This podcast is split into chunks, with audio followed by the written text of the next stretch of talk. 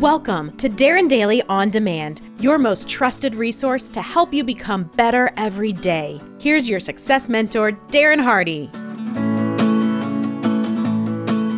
Good morning. Let me ask you a question.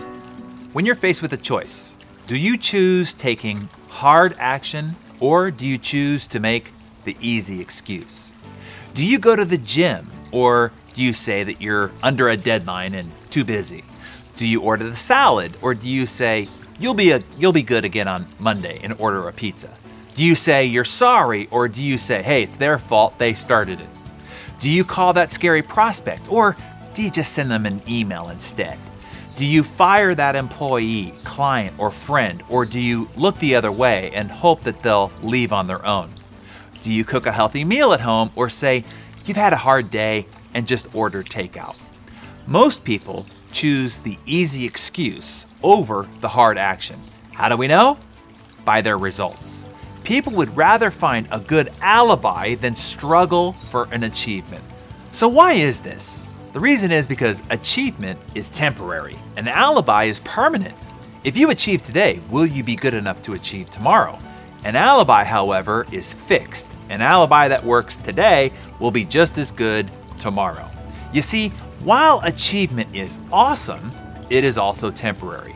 As soon as we achieve, to be an achiever, we have to achieve again and again and again. An excuse, however, endures. It offers us permanent and lasting relief. Achievement is hard, it's frightening, and it's painful. An excuse, it's easy, it's seductive. It offers us an end to hardship, failure, and embarrassment. An excuse starts as a protective measure. It shields us from pain, helps us save face, protects our vulnerable ego, and allows us to avoid the brutal truth. At first, you see, that is relief we successfully avoided difficulty and pain. Ha! We're safe. It feels good. But as the adage goes, what tastes sweet in the mouth goes bitter in the belly. After we've swallowed this temporary gratification, we face regret. We lose our self respect. Deep down, we know the truth, even if the excuse is giving us a temporary smokescreen to hide behind. Now we're embarrassed. And here's what happens in the attempt to relieve this pain, we end up laying one excuse over another, and then another, and then another. Soon enough, we're wearing excuses like a clown wears face paint. We feel disgraced on the inside, but paint a smiling face in paint for the outside.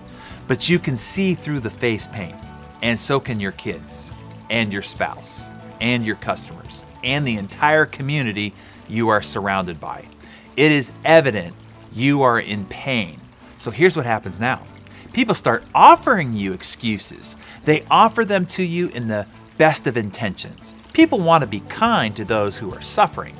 Even at the cost of doing you more harm, it is easier for them to offer you an excuse than do nothing while they watch you toil. They think that letting you off the hook shows kindness, caring, and connection. While their intention is kindness, it is actually poison. Don't drink it. Drinking it will only corrupt your self respect further. People who see you as weak will offer you an excuse. People who respect you will offer you a challenge. Starting today, what choice will you make? Will you choose to take hard action or will you choose to make the easy excuse?